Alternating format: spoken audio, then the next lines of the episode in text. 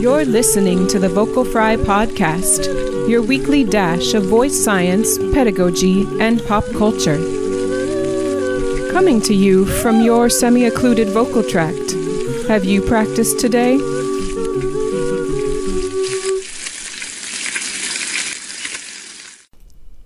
All right, Vocal Fam.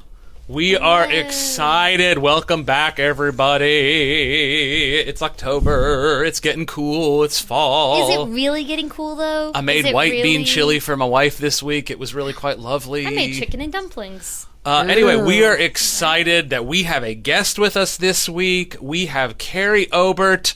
Kerrie, welcome to Vocal Fry. Thank you so much. I'm so excited to be invited to do this. We are excited to hear about some of your work with Twang and other things of this wonderful nature. But, Kerrie, tell us a little bit about your background. Tell the Vocal Fam kind of how you got to whatever you are right now. Okay. Well, you know, I think 20 years ago, my story was probably a little bit more unique, but there are so many people doing this kind of work now that I think it's not quite as unique as it once was. But when it's still unique. It's still my own story. But I was like many people who have kind of bridged science and art and music, and I was musically inclined as a child, and I was in the band and choir and leads and musicals and things like that. And so I went off to college and wasn't entirely sure if I wanted to be a band director or a choir director or do drama or what I wanted to do, but I ended up landing in the musical theater department at Mars Hill, what's now called Mars Hill University, but it was Mars Hill College at the time. And they were one of the few places that actually had a musical theater performance degree in the 80s. And so I went off and got a musical theater degree. And while I was there, Jo Estill came to the campus as an invited lecturer, and she did a workshop. And I was so inspired by what she did and how she was able to make such amazing transformations with people in the masterclass settings. And I thought, you know, I don't really know exactly what I want to do with this, but I knew that that was a pivotal moment. And I knew that I wanted to do something along the lines of what she did. So when I graduated, there was an opportunity. Jo was writing her first kind of workbook sort of thing. And there was an opportunity for someone to go and be her right-hand person. And I always say Jo Estill was always old. When I met her, she was probably only in her late 40s or early 50s, but she was already in a state of osteoporosis, and she was already having knee problems. And so she had mobility issues, even in her 50s. And so she really needed somebody. This was, you know, this preceded the era of being able to just go online and download an article. And right. So she needed somebody. Like? Yeah. She needed somebody who could, you know, run up to the New York Public Library and photocopy a journal and bring it back to her. And so I was hired and spent time with there with her for a year, working as kind of an intern type person. And in exchange for that, I got to sit at the feet of the master, you know, and learn from her. And so it was a great experience. I lived in a convent during that time. And apologies, my pup has seen a squirrel or something here, but at any rate, we have dogs barking on the podcast all the time. It's usually my dog losing her mind. Yeah, well, they love to guard the house here, so they're sitting here on duty this morning. They've clocked in, but at any rate, I lived in this convent. Somebody had found me really cheap housing in this old convent that was sort of going under. And so I paid, you know, really small amount of money to live with the retired nuns who lived there. And, but I'd sort of walk down, you know, to her apartment every morning past Lincoln Center and all these places. And Jo would have me pick up a cinnamon coffee from a certain coffee shop, and I'd get her pecan pastry and go to her apartment, and I'd have whatever journals and articles and things she had asked me to bring. And so she'd sort of have her breakfast and do the crossword puzzle in the New York Times. She loved to do that. And I'd sit across the table from her. And at some point she'd look up and she'd finally be ready to talk a little bit. And we'd discuss those articles. And she'd say, well, what'd you think of that? And I can remember saying things like, well, and then I would regurgitate the information, you know, from the summary paragraph. And she would say, I don't want to know what I don't want to know what the article said. I want to know what you think. Ah, yes. And so I always say that she really taught me to think critically during that time. And so at some point while I was there working with her, Joe got an invitation to come to Ohio State and to do some research there with Dr. Fujimura. And she needed assistance. Like I said, she had some mobility issues. And so she invited me to tag along. And I was from Ohio, so I thought, great, this will give me a chance to go home and visit the family. And so we came to Ohio State for that week, and I met the world-famous physicist, Dr. Fujimura, and he, great speech science guy. And I thought, okay, maybe this is my next path along the way. You know, maybe speech and hearing is where I need to be. And so, you know, this sort of organic process of just kind of falling into one experience after the other. I came to Ohio State and I got my master's in speech pathology and spent a summer working with Joe Stemple and learning to do the vocal function exercises and Bernice Claben. And that was such a great experience because, you know, I say I learned critical thinking from Joe. And then I spent a summer with Joe Stemple and learned so much about the art of simplicity there. Yeah. Because, you know, those vocal function exercises are really simple. Totally. And up until that point in my internships at Ohio State, I remember trying so hard to be impressive. And so a client would come in, you know, you'd work with your first articulation disorder or something with some little kids who can't say their consonants correctly or something. And I can remember I'd, you know, spend hours creating activities and I wanted to tackle it from multiple directions and just trying to pull out every resource I knew. And then I went to Joe Stemple's where we spent a summer going, ooh, you know, for as long as you could on one breath. And people got better with those exercises. And I can remember thinking, wow, there's really something to being, I sort of took home that summer and thought, I want to be effective. I don't want to be impressive. Oh. And really kind of taking that to heart. So when I left that internship, I was able to be hired by the Ohio State University and the Voice and Swallowing Disorders Clinic. And at that time, there was just a small handful of laryngologists, bona fide laryngologists around the country. And I was fortunate enough to work with one at Ohio State. And so I spent the next almost 20 years there.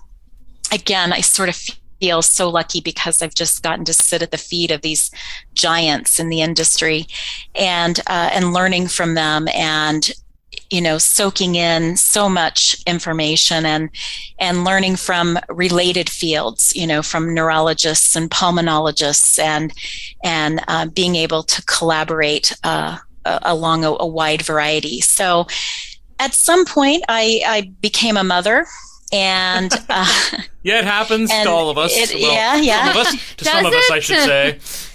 Yeah, and my son at the time was in need of my son has some special needs, and he needed, you know, some speech therapy of his own, and some appointments, and lots of things. And I found myself needing to hire people to go take him to those things.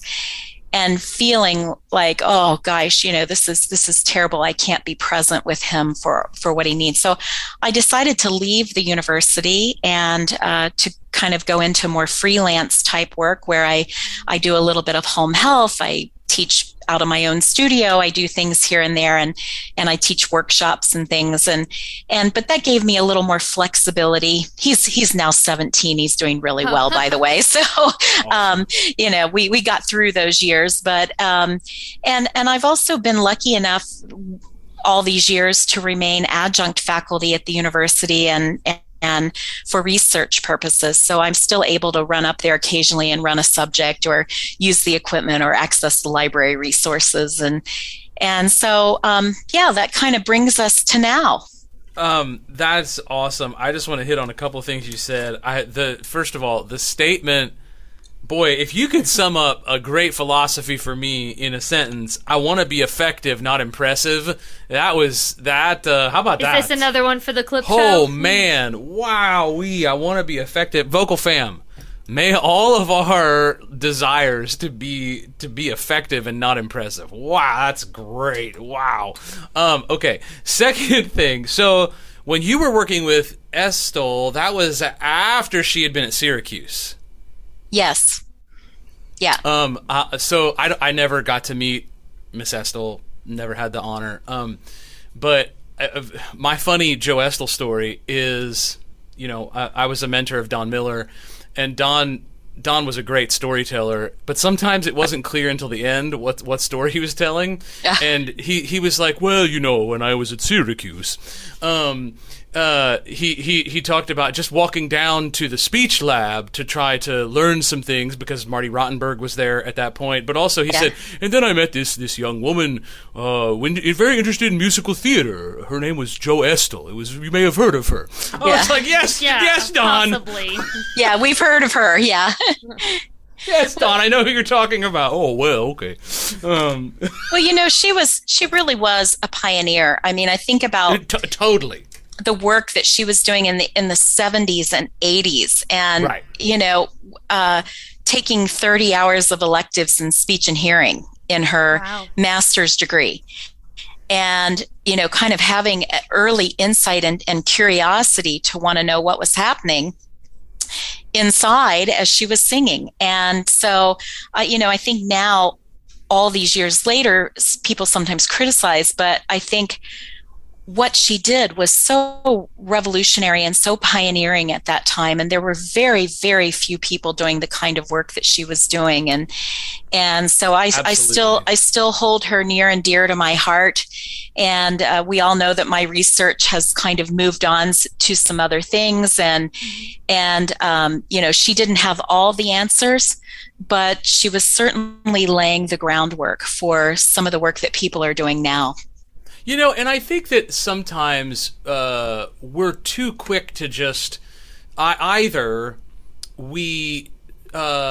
research standpoint, it's an interesting perspective you just shared, and I really appreciate it, because sometimes we either are unwilling to let our research maybe move on from where our mentors were thinking and where, you know, these legends in the field. But that doesn't mean that we shouldn't also still hold them up for the groundbreaking work that they did.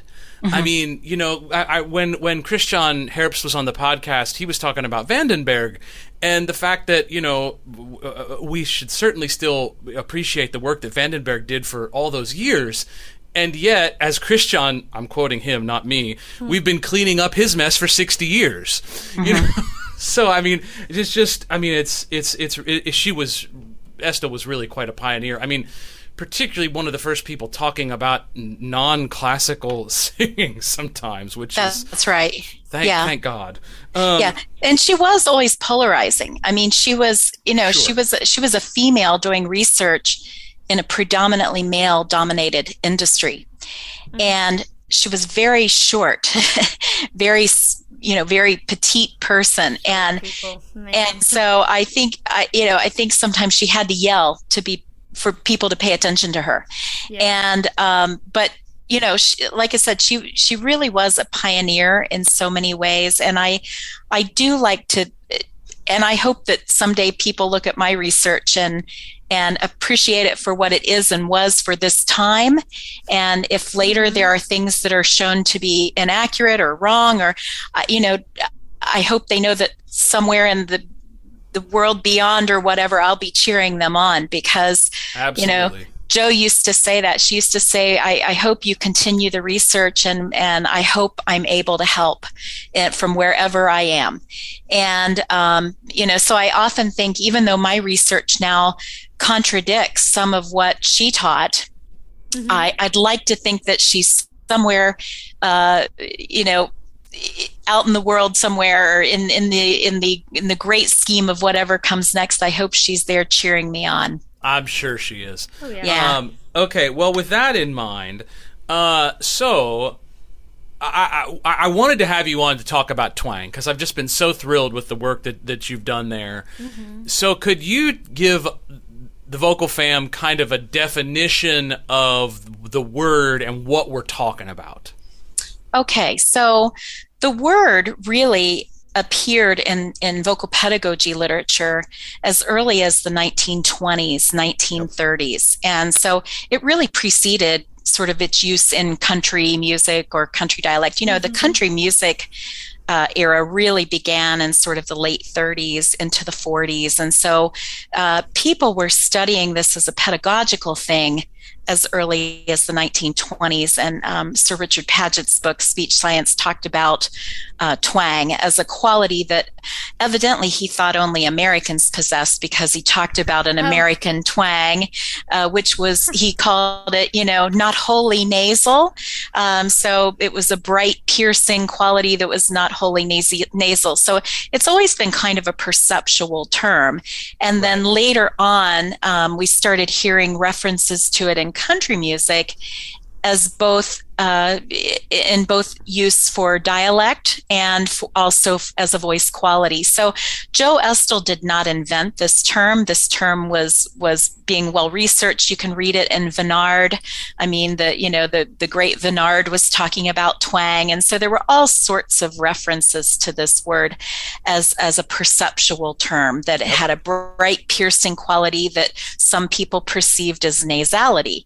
And so Jo picked up on that and wanted to do some research into it. And again, she was doing some endoscopy studies in the 80s with Eli Yanagisawa, and she would drive up to his medical facility or his research facility, and she would take a handful of singers with her, and they would produce what she thought was a twang quality. And so they would kind of create this bright sounding voice, and they would scope them, and she would make her observations and then present it at the Voice Foundation or publish those results in a journal.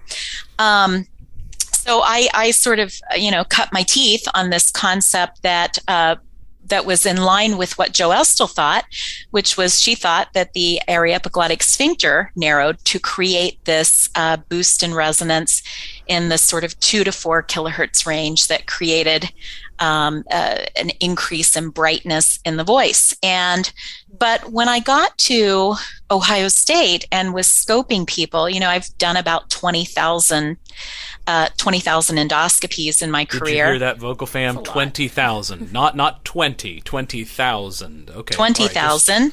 And Jo was scoping 8 or 10 people at a time, but we were scoping people and had found great use to adding this brightness to the voice with people who had hypophonic or weak voices.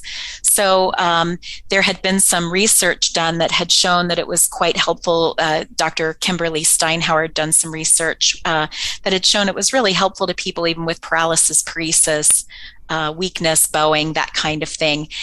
And so we were often scoping people and asking them during the initial evaluation to try to produce a twangy quality as something that, to see if they were stimulable for therapy, to see if this might, if we thought we could get somewhere with therapy, or were we going to send them perhaps for a vocal fold medialization procedure or something. And so I was always looking at this idea of twang, or this idea of adding this component. And what I found was that when people produced what we would perceive as twang, I was seeing this pharyngeal wall narrowing, this kind of wasting, as some people have called it, and it's above the larynx. And I was not always seeing epilaryngeal or area epiglottic narrowing. And I began to question whether or not that was even correct. So I really began in earnest to look at this, gosh, probably 15 years ago or something, you know, began just having this curiosity about it, and eventually was launched more formal studies and began to look at it in earnest because, you know, the epiglottis is connected to the base of the tongue. And so epiglottic, kind of airy epiglottic movement is entirely dependent upon tongue movement. And we know this from swallowing. For example, when the epiglottis does not retrovert over the larynx correctly, we don't do twang exercises to try to fix that. We do tongue exercises to try to fix it, because it means that the person, when they swallow, the tongue has not pushed back to retrovert the epiglottis over the larynx. So, I just began to connect the dots and think, I don't think, because when you watch somebody who is actually speaking or singing, that epiglottis, you know, it's open, it's closed, it's open, it's closed, it's moving, it's shifting, and it's going in tandem with what the tongue does. So what, you know, I always say what the tongue does, so does the epiglottis, right? Because they are connected by this ligament. And so, I remember reading that things like singer's form and twang were not dependent on vowel, that they happened regardless of the vowel. And so I kept thinking, well, you know, if the epiglottis is shifting so much with every vowel, how can that be responsible? How can this airy epiglottic sphincter be responsible for producing something that is so consistently present? Yeah. Mm-hmm. So I began to think, I think there's something else involved here, and I think it's pharyngeal walls. And I think Joe, when they were scoping, I think they were too low to see it, because when you pass the endoscope, you know, you go past that area and you're always trying to get the best view of those vocal folds. Right. Yeah, because, you know, and I could imagine them in the 80s not knowing anything. Yep. Just kind of going in and going, we're going to get a real good close-up look at the larynx and see what we see. And they went right past that region that would have been narrowing sort of above. Which, of course, is where that's where the resonance is. I mean, that's the hollow shape where the resonance can happen, yeah. Well, and the truth is it's hard to see at that point, because if you get too much pharyngeal narrowing, it literally wraps, if you're doing a nasal scope, it literally wraps around the endoscope and the light is reflected back up into the camera, and you get what's called a whiteout effect. You don't see anything. Oh. Yeah. And so they would have been trying to get a best view and get around all that so they could see, because they would have perceived that was actually blocking their view. Right. And so I think the camera was too low, and I think they were getting a false sense of narrowing there. The epilarynx does narrow. When we narrow those pharyngeal walls and when we pull the tongue back, we do get narrowing. So I think there are times when we see it and we think we're seeing it and we think it's attributed, but it's not the consistent finding. And that's what we wanted to look for. What is there all the time when people perceive twang? What is the consistent finding that we see across all subjects all the time, regardless of the vowel, regardless of speech or singing, regardless of what we're doing? It is the consistent thing that is always there, and it is that pharyngeal narrowing that is superior to the epilarynx. You know, so, one of the other, on that note, just before you continue, also, Vocal Fam, if you have a chance, if you own your own copy of like a 3D digital body atlas, something like Visible Body or something like this, if you actually search and highlight the area epiglottic muscle, you also realize how remarkably tiny it is.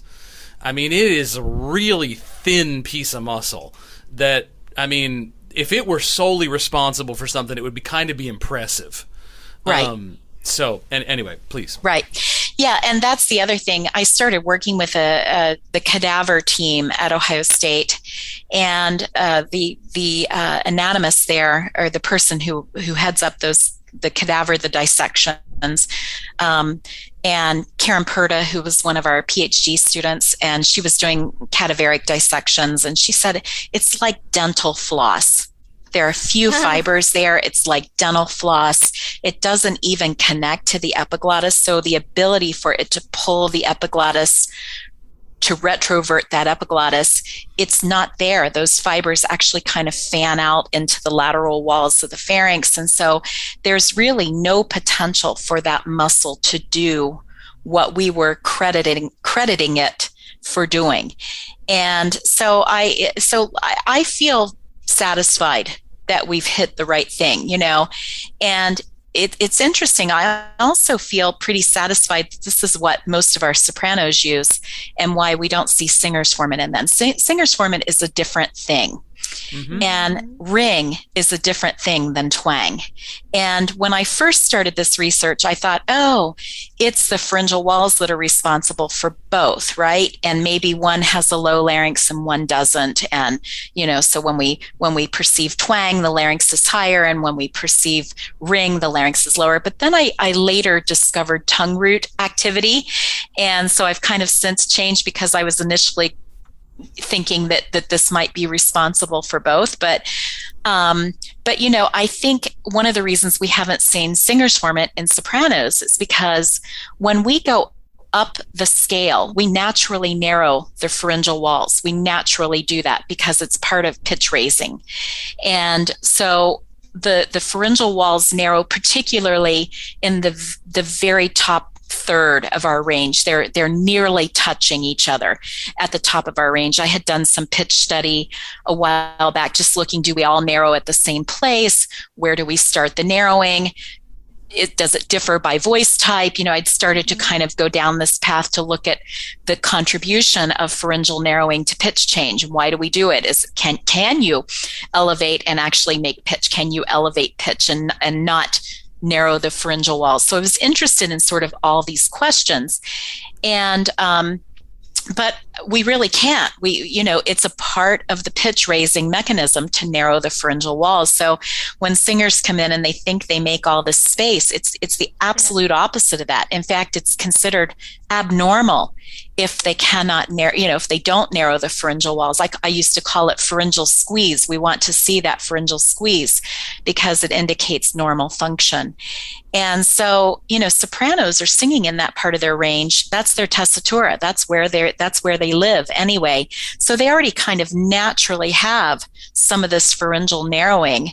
And so it makes sense to me that they're tapping into that as their brightening agents, as their brightening a strategy, because that's the part of the range where they live.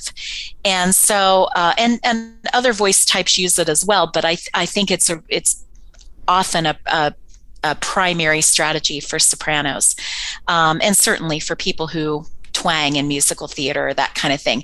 And we have agency in terms of how much we use. And so when we use a lot of narrowing, we're going to at some point perceive more twang type qualities. And if we use a little less, we may just say that's a bright trumpety kind of sound, or that's a bright, that's a bright soprano type sound. We're not necessarily using so much that we come all the way to twang, because there's a continuum there that we can engage or not engage. But ring is its own beast. And that's really, I think, related to what we do with the root of the tongue. And this has been my latest obsession. I know sure. I was sort of, 10 or 15 years on twang, and I feel very satisfied that I've kind of figured out twang and kind of moved on from that. But I started looking in earnest at ring because, again, I kept going back to, is this epilarynx involved in ring or not? Mm-hmm. Because it's not consistently present. So, I'd be scoping singers who were really ringy, beautiful, singers, and with gorgeous singer's formant cluster. And I'd see that epilarynx opening and closing and shifting depending on what vowels they were on. And I kept thinking about Sundberg. In his research, saying that this is present regardless of the vowel, and thinking, well, if it's present regardless of the vowel, then we need to find something that is consistently present. And, often we talk about ring having this narrowed epilarynx, but we forget that that formula that he derived was more than just the narrowed epilarynx. It was wide ventricles. It was a lowered larynx. It was a 6-to-1 ratio where he said that the pharynx needs to be 6 times wider than the epilarynx. And again, I wasn't seeing these conditions being met. And so all the research that came after that, when people would say, yep, we found narrowed epilarynx, and so therefore that was, you know, they were ringing. And I would think, well, how was the epilarynx narrowed? Did they have that 6-to-1 ratio? Was the larynx lowered? Were the piriforms wide? You know, were we meeting the other conditions? Right. And in my mind, with, you know, 20,000 endoscopes that I was doing, I was not seeing those conditions being met, and nor in MRI work that I was doing. And so I began to look for something that could be consistently present. And we happened to be in Japan doing some MRI research. I've been on some teams there that have done some work, and that's been a really exciting thing because I think they have better funding than we do for research. And so some of the street vendor stuff, right? Right. Yeah. So I've been able to go over and do some research as a part of an ethnophonetic team, looking at voice qualities in street sellers, people who do sell cakes. And, you know, it's a remarkable sound. If you've never heard it, Vocal Fam, it's a remarkable sound. Yeah. So they, you know, they say this phrase, and the locals can tell the difference. It's the same phrase, whether you're selling Hello Kitty stuff or you're selling something really posh. They say the same phrase, which is something that means like, come on in and look around, and, you know, come into the shop and look around or something. Right. But the way they use their voice, the sound of the voice tells the person out in the market whether whether they're selling like something high end or whether they're selling something low end. And so it's just a voice quality change. And so I was hired to come in and you know, be a part of this team to kind of investigate what are the differences in the sounds of these voices. And as kind of an exchange, I got to look at some of my own research, which was great. And so we were in Japan, we were looking at twang and other things, and you had 10 minutes left or 5 minutes left at the end of a session. And you don't want to waste that hour because, you know, they're paying $700 an hour or whatever for the time. And so, and part of that hour, you're also not going to put somebody else in there because it takes 20 minutes to get the machine calibrated and to get the equipment on and to demetal somebody. And so you're not just going to go, oh, we got 10 minutes, throw somebody else in. So you want to use that subject to the fullest while you've got them in the machine. And so, you know, this person was in there and I said, you know, I just want to see what this kind of Kermity kind of sound looks like. And I'd been looking at it on endoscopy, but I wanted to see in the MRI what it looked like. And so, you know, I kind of go through the speaker, and of course my subject didn't know this was coming. And I said, can you make a Kermit the Frog? Can you kind of go like that? And she's like, what? You know? And so anyway, she was a good sport. And I saw the most amazing thing. And that was that she could isolate the root of her tongue from what was happening in the front. And it kind of looked like this ball sort of all of a sudden came out of the root of her tongue toward the larynx. And yet the front of the tongue remained exactly where it was. So she did not pull the whole tongue back. She was able to isolate. And, you know, this makes sense to me because it's kind of what we do when you swallow. You know, often you push your tongue kind of up to the roof of your mouth. You kind of anchor it there. Yeah. But you feel the back going back. Yeah. Mm-hmm. Right? The root of the tongue pulling back, but the front stays in place. And this is because the tongue is this amazing, amazing, marvelous structure. And it's got muscles going every conceivable direction. Right. And all those muscle groups have their own potential for activity. And so the tongue can move in myriad ways. You know, we can, and it's why we're able to make such interesting consonants and vowels, and you know, we can make taco shapes with our tongue, and some people can make that weird W, you know, with their tip. Yeah, and I can't do that one, but I'm clover, but you can do the clover. Well, I'm not as skilled, but I'm still working on it. There's hope, right? For my party tricks, but you know, I began to think about all the ways that we move our tongue in swallowing. And I began to think of the tongue as the fourth wall, you know, that if you sort of think of the pharynx, it's not really a square, but I think of the lateral walls and the posterior wall. And then the fourth wall really is the back of the tongue. And it's the most movable. It is the most malleable. Sure. It is the place we have the greatest potential to make a change in the sound we're making. I mean, we know we can make changes just by shifting a vowel, right? Some vowel modification. We can make dramatic differences in the voice.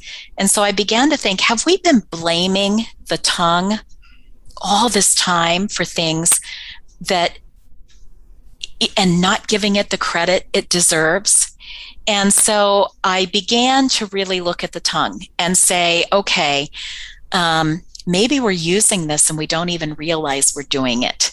And maybe we have range of motion that doesn't take us all the way to Kermit the Frog, right? Maybe we can do more subtle shades of Kermit, or maybe we can do. And so we began playing with this concept.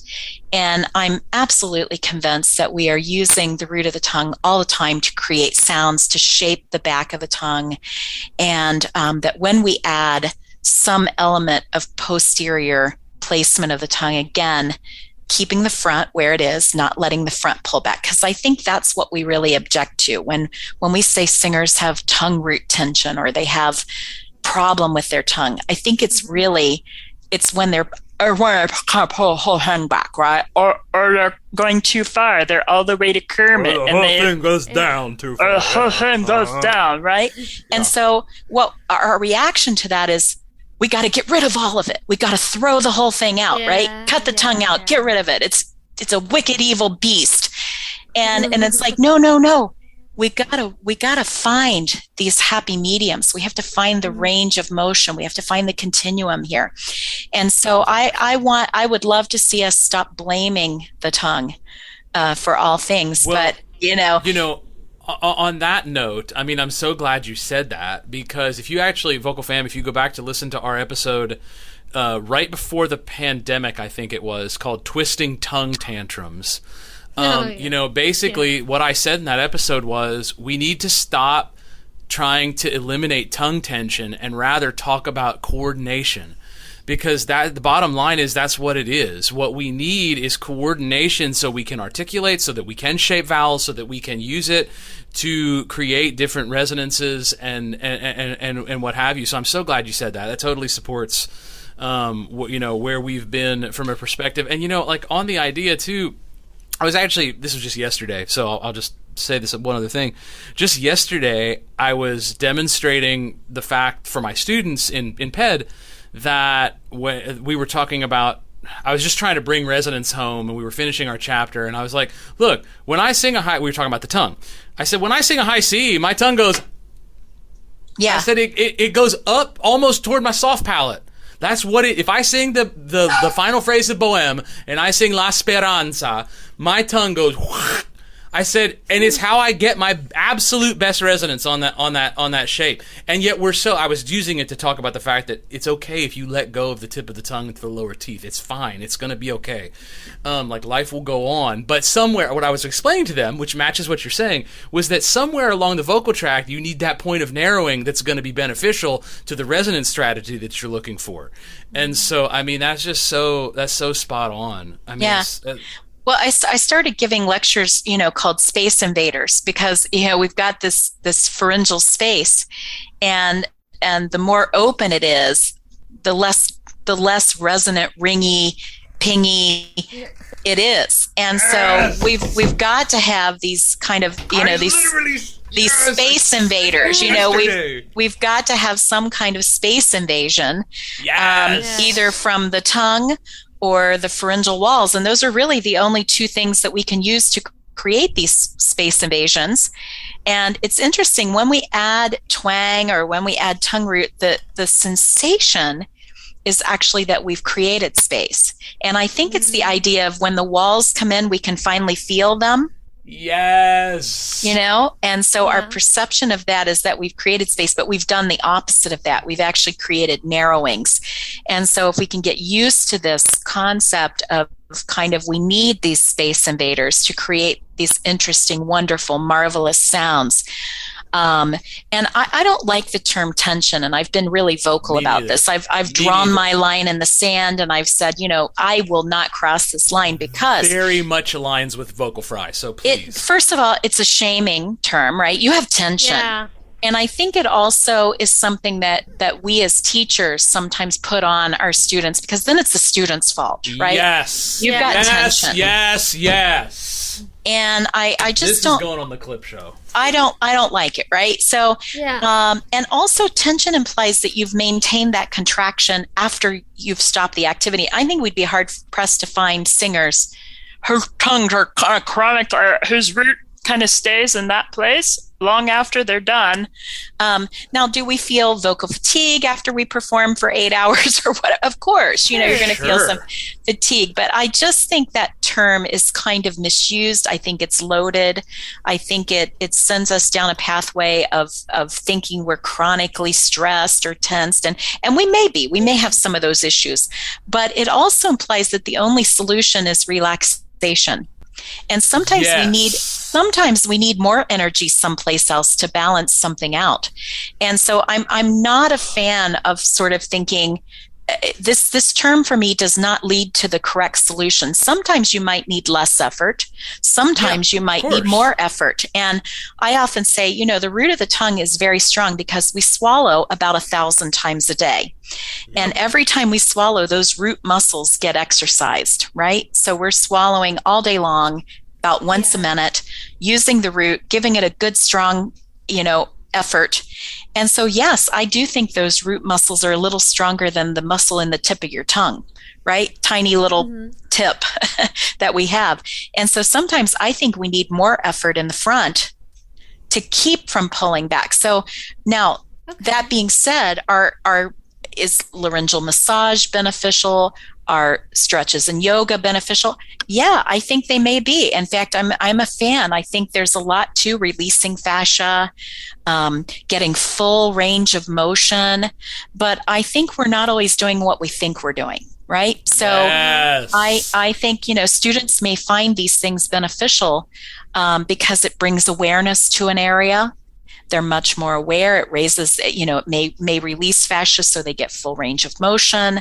So I don't want people to misunderstand and say, boy, she's really attacked me personally because I teach these workshops, right? No, what you're doing in your workshops may be very valuable, but I would love for us to reframe this conversation a little bit into how can we find full range of motion? How can we stop blaming and start accrediting this amazing structure for what it can do for us? How can we, you know, love it and use it and benefit from it and not be so fearful of the potential that it has? So anyway, that's my take on the tongue, and I think we're using it to create ring. And I've been talking to some folks who do the math, you know, who do these great equations that sort of calculate, you know, resonances and things. And I'm hoping, because I'm not a math person, but I'm hoping that eventually somebody will sort of do the mathematical bit of it. And but there, you know, I've read some research papers that show that when we change the dimension of the pharynx, and I call tongue root retraction anterior to posterior narrowing. We have lateral to medial narrowing, which are the pharyngeal walls kind of up high in the pharynx. So that's LMN. Lateral to medial narrowing. And then we have anterior to posterior narrowing, or APN, where the tongue root pulls back. And when we do that low pharynx narrowing from front to back, there's some research that shows that it darkens and adds increased energy. And so I think sometimes when we pull the root back, we do get a sense of soulful you know? Yeah. So when we pair that, it sounds different when we pair it with a thinner vocal fold mass or a thicker vocal fold mass. If we're in sort of thicker vocal fold mass with that root activity and a lowered larynx, we're going to get more of a ring. If we pair it with a thinner vocal fold mass, we get these great, you know, the night is bitter, these really kind of rich, soulful kinds of sounds. Yeah. And for me, discovering that I can do something with that fourth wall has been so transformative, because I only ever used LMN as my brightening strategy, upper pharyngeal narrowing. Yeah. And so, you know, when I added brightness, often it was brighter than I wanted, but I was searching, I was trying to figure out, you know, how to find a richer sound. And I just couldn't quite put my finger on where to put it. So for me, you know, I'm in my 50s, discovering these sounds has been like, wow, you know, it's just opened this whole world of sound possibility, and I'm really enjoying playing with it and using it with students. Oh, that is just awesome and inspiring, and oh man, this has just been such a great word. You know, back on that episode that I was talking about of ours, I basically said at the end of it, I was like, you know, if you don't want your students to have, I was referring to myself, not anyone else's teaching. I said, the moment I stopped telling my students that they had tongue tension, I noticed that they stopped having tongue tension. So this has just been phenomenal. Before we transition to our because we do ask all our guests about their pop culture interests. Before we do, where can folks, if they want to reach you or learn more about your work, where can they do that? Well, they're always free to email me, you know, and I'm happy to share my email. It's Kerrie, Kerrieb, for my middle initial, and then my last name, Obert, Kerrie B. Obert, Obert, @gmail.com. I also do have a continuing ed website called getvocal-now.com, and it's got lectures and things like that on it. We're in the process. I haven't loaded new lectures recently because I'm in the process of kind of changing servers and doing some things with that, but we're getting ready to launch a whole bunch of new lectures here in the fall. And so I welcome people to that. It's $29 for an entire year's access to those lectures. So we've That's probably a got vocal fam. Yeah, it's worth it. There's some really great lectures. I've got a guest speaker who does a lecture on performance anxiety, and we've got somebody talking about thyroid tilt, and one of the laryngologists has a lecture there on laryngopharyngeal reflux, and so there's a whole lot of good stuff on there. But for those people who've been going, why aren't there any new lectures recently? It just hang in there. We're going to have some new ones coming up really soon. It's just the current platform is not super user friendly, and it's you know, it's crashing, and and so we're getting ready to kind of do a big overhaul of the site and launch some new lectures. So, well, but yeah, feel free to get in touch, and I always love to hear from people. Okay, great. So, Kerrie, thank you for that.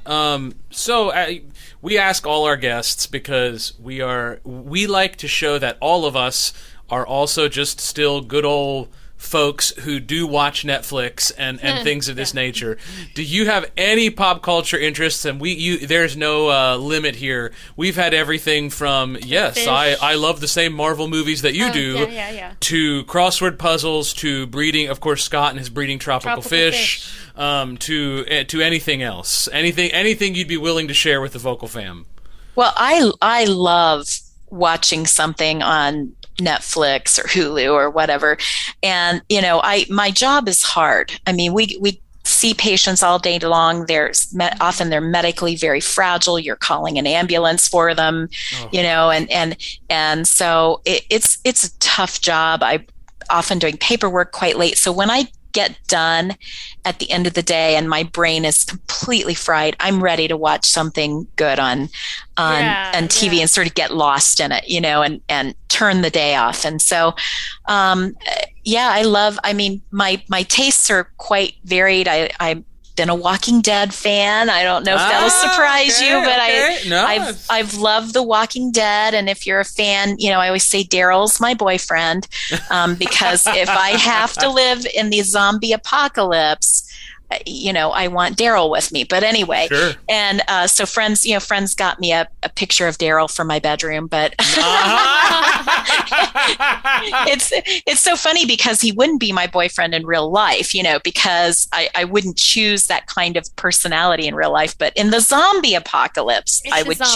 Hey, listen, I think, you know, zombie apocalypse, we all got to do what we got to do to survive. So that's right. That's right. So, yeah, I love that. I've been watching Evil on Paramount. But my latest binge was this great show called Maid on MAID on Netflix. And it's well worth, it's a mini series, and it's a single mom story, which is, of course, why I related to this. Okay. And, you know, I've been a single mom for most of my son's life, and since he was 6 months old. And, you know, you're everything. When you're a single mom, you're everything. You're, you know, you're breadwinner, chief bottle washer, you know, all of the things. And I could so relate to this person who was venturing out. She's coming out of an abusive relationship, and she doesn't have any family support. Her mother's bipolar, and her mother's Andy McDowell, who's fantastic as this bipolar. I was just looking at the cast. Okay. Yeah, well, and Andy McDowell's daughter plays the lead. And so they're just so there's a real chemistry there because they are mother-daughter in real life. Sure.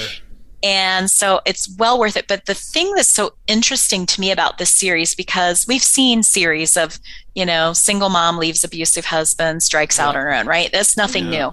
But I thought what was so well done about the series was how hard it is to utilize government resources. And I see this in home health, you know, and in the work that I do with patients that, you know, there are programs, but it's like in the series, you know, she leaves and it's, well, you can live in this housing situation, but you have to have a job. But I can't have a job if I don't have an address. Yeah. Right. So, I mean, it's these kinds of scenarios that are constantly causing her issues. And she's also got to be back to pick up the daughter and back by the such and such and just sort of making this, you know, we have this sense, I think, here in the States, especially, that there are so many programs and that people have so many resources and they're just handed to them.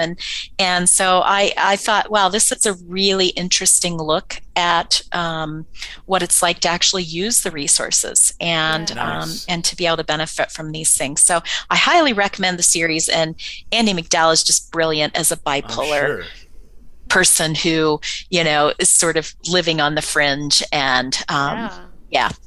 Definitely. Thank you for that. I had not heard of that, so I'm glad to know that it exists. Had you know that? I had not come across it, no. Okay, very, very good, Vocal Fam. Check out Maid. That's on Netflix, you said? Maid? It's on Netflix, yeah. Netflix? Okay, cool. Mm-hmm. So check that out, Vocal Fam.